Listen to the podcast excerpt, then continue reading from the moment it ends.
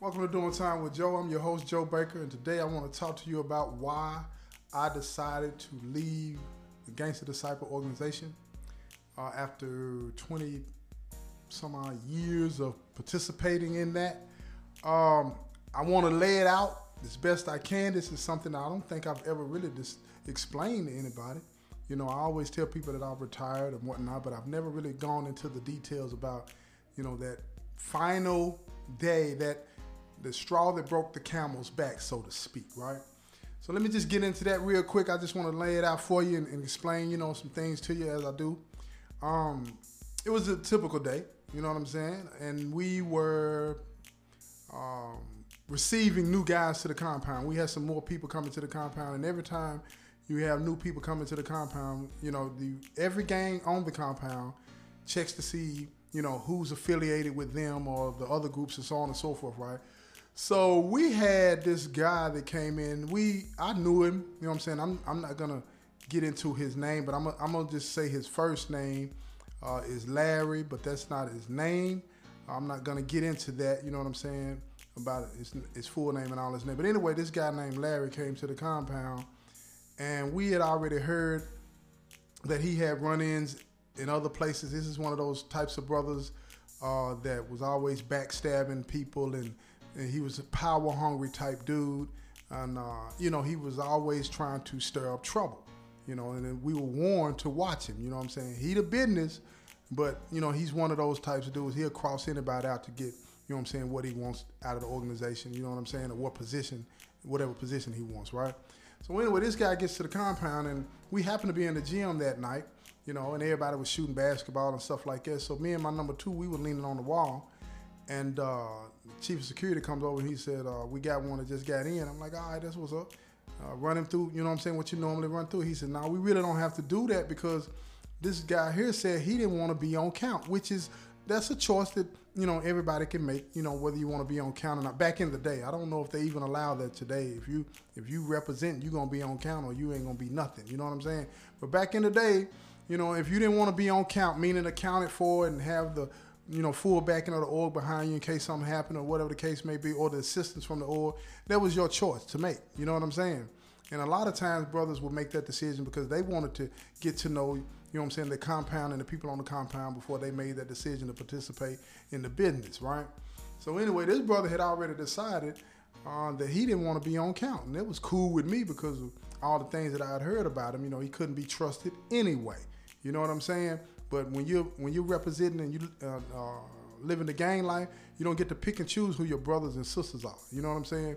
They might get put on somewhere else in another city, another state, and they come and they represent the business. It is what it is, whether they shisty or not, whether they're trustworthy or not. You just don't get to decide that, right? So anyway, I was cool with that decision. So after a while, you know, I, I had brothers coming to me and say, man, uh, uh, this, this brother Larry had changed his mind and he wanted to be on count. Now, I had been watching him myself, you know, and a few other the guys had been watching him. And I was like, man, this dude ain't he ain't cut like us, you know what I'm saying? But he is the business, and he's decided that he wants to be on count. So what I used to do back in the day, you know, when I was in charge, I'd let the body decide that. You know what I mean? Especially when a brother comes to the compound, don't want to be on count initially. Now all of a sudden he changes his mind. It makes me suspect of that individual, right? So I let the body decide. We'll put it to a vote if we're gonna allow this brother to be on count or not. You know what I'm saying? Because he didn't opt to be on count when he first got there, right? So this is about a month, month and a half later, two months maybe later. So it goes to the body, and the body votes no. So he's not allowed to be on count. You know what I'm saying? So a couple of the guys they go and tell him like, look, bro, it was a no vote. You know what I'm saying? Keep pushing. You know what I'm saying? That's on you, right?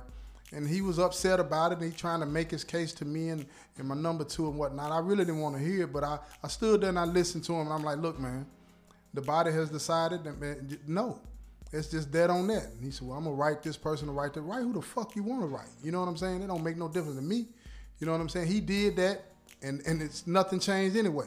So anyway, what happened was this: this brother started very methodically identifying the brothers that get money this way or get money that way or got this vice or that vice, right? So he got a pack in. When I say a pack for y'all that don't know, you know, he got some drugs in, right? And uh, matter of fact, I, I don't remember what type of drugs it was. It might have been some hair, cocaine, whatever it was. You know what I'm saying? But he get a pack in, and he starts to messing with some brothers. You know what I'm saying? Letting them get their money. You know what I mean? And and the whole time it was it was just trying to sway them to you know change their vote. So we get, we end up uh, in a meeting one day, and some of the brothers that he had been messing with, they've been getting their money with him.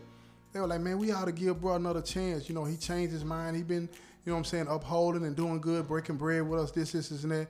And I'm sitting, I'm looking at them, I'm, I'm understanding what they're talking about, but I also understand, you know what I'm saying, they're not looking at the bigger picture. This is a lot of manipulation going on. This brother had made a decision when he first got here not to be on count. He, it, it is what it is. The family had voted on it and said no. It is what it is. And now all of a sudden, you know, he's helping some brothers get a little money. You know what I'm saying? And now all of a sudden they like, let's give him another chance. So I go to a free brother and I start counting votes before the vote. And when I'm counting these votes, I see there's still to be a no. So I do. I go tell my number two, let it go down there. Let the vote take place. I already know what the vote is going to be, right? You know what I'm saying? It's a little bit of manipulation on my part, trying to figure out the the the the, uh, the answer to the question before the, the question is asked. But once once it went down, it went down. Everybody voted, and guess what happened? he got a yes vote. He got a yes vote. And the very people that looked me in my eyes and told me that they were not going to ever vote for him to be a part of the business on this particular compound, they, they did that. So I started questioning them. Look, I respect the business. They said that that's what it is. So we invited them in, you know what I'm saying, with open arms, you know, as much as you can, right? But I told them, first time you get caught slipping, man, playing games, off with your head. As simple as that. Off with your head, man. I'm not finna even play with you. I done heard about you. You know what I'm saying? I know you ain't straight, but it is what it is. You know what I'm saying? So anyway, I go talk to some of these brothers that changed their mind. And they were like, man, he messing with us. He trying to help the family get on their feet. This is making money, blah, blah, blah. And I'm like, look, man, it is what it is, right? But y'all know what that was. Let's see how long he continues to break bread. And he kept breaking bread. He getting the pack in. I don't know how he was doing it with my business. You know what I'm saying? But he had his own route. He had his own supply. He's shaking it. Now everybody wants a piece of it. And he manipulated his way into the family. Next thing you know, they're not just selling the drugs, then they start using the drugs. And he had them. Now he's starting to make a power move. And when I saw him make the power move, he wants a position. He wants a POA, position, position of authority on the compound, right? He wants to be able to call some shots. He wants to be able to sit down in the room when we have these sit downs and decide what's going to happen with this situation or that situation. And these brothers are in agreement with it. So I was like, man, you know what? And a lot of brothers said I was petty for doing it, but I was like, you know what? I've had enough, man.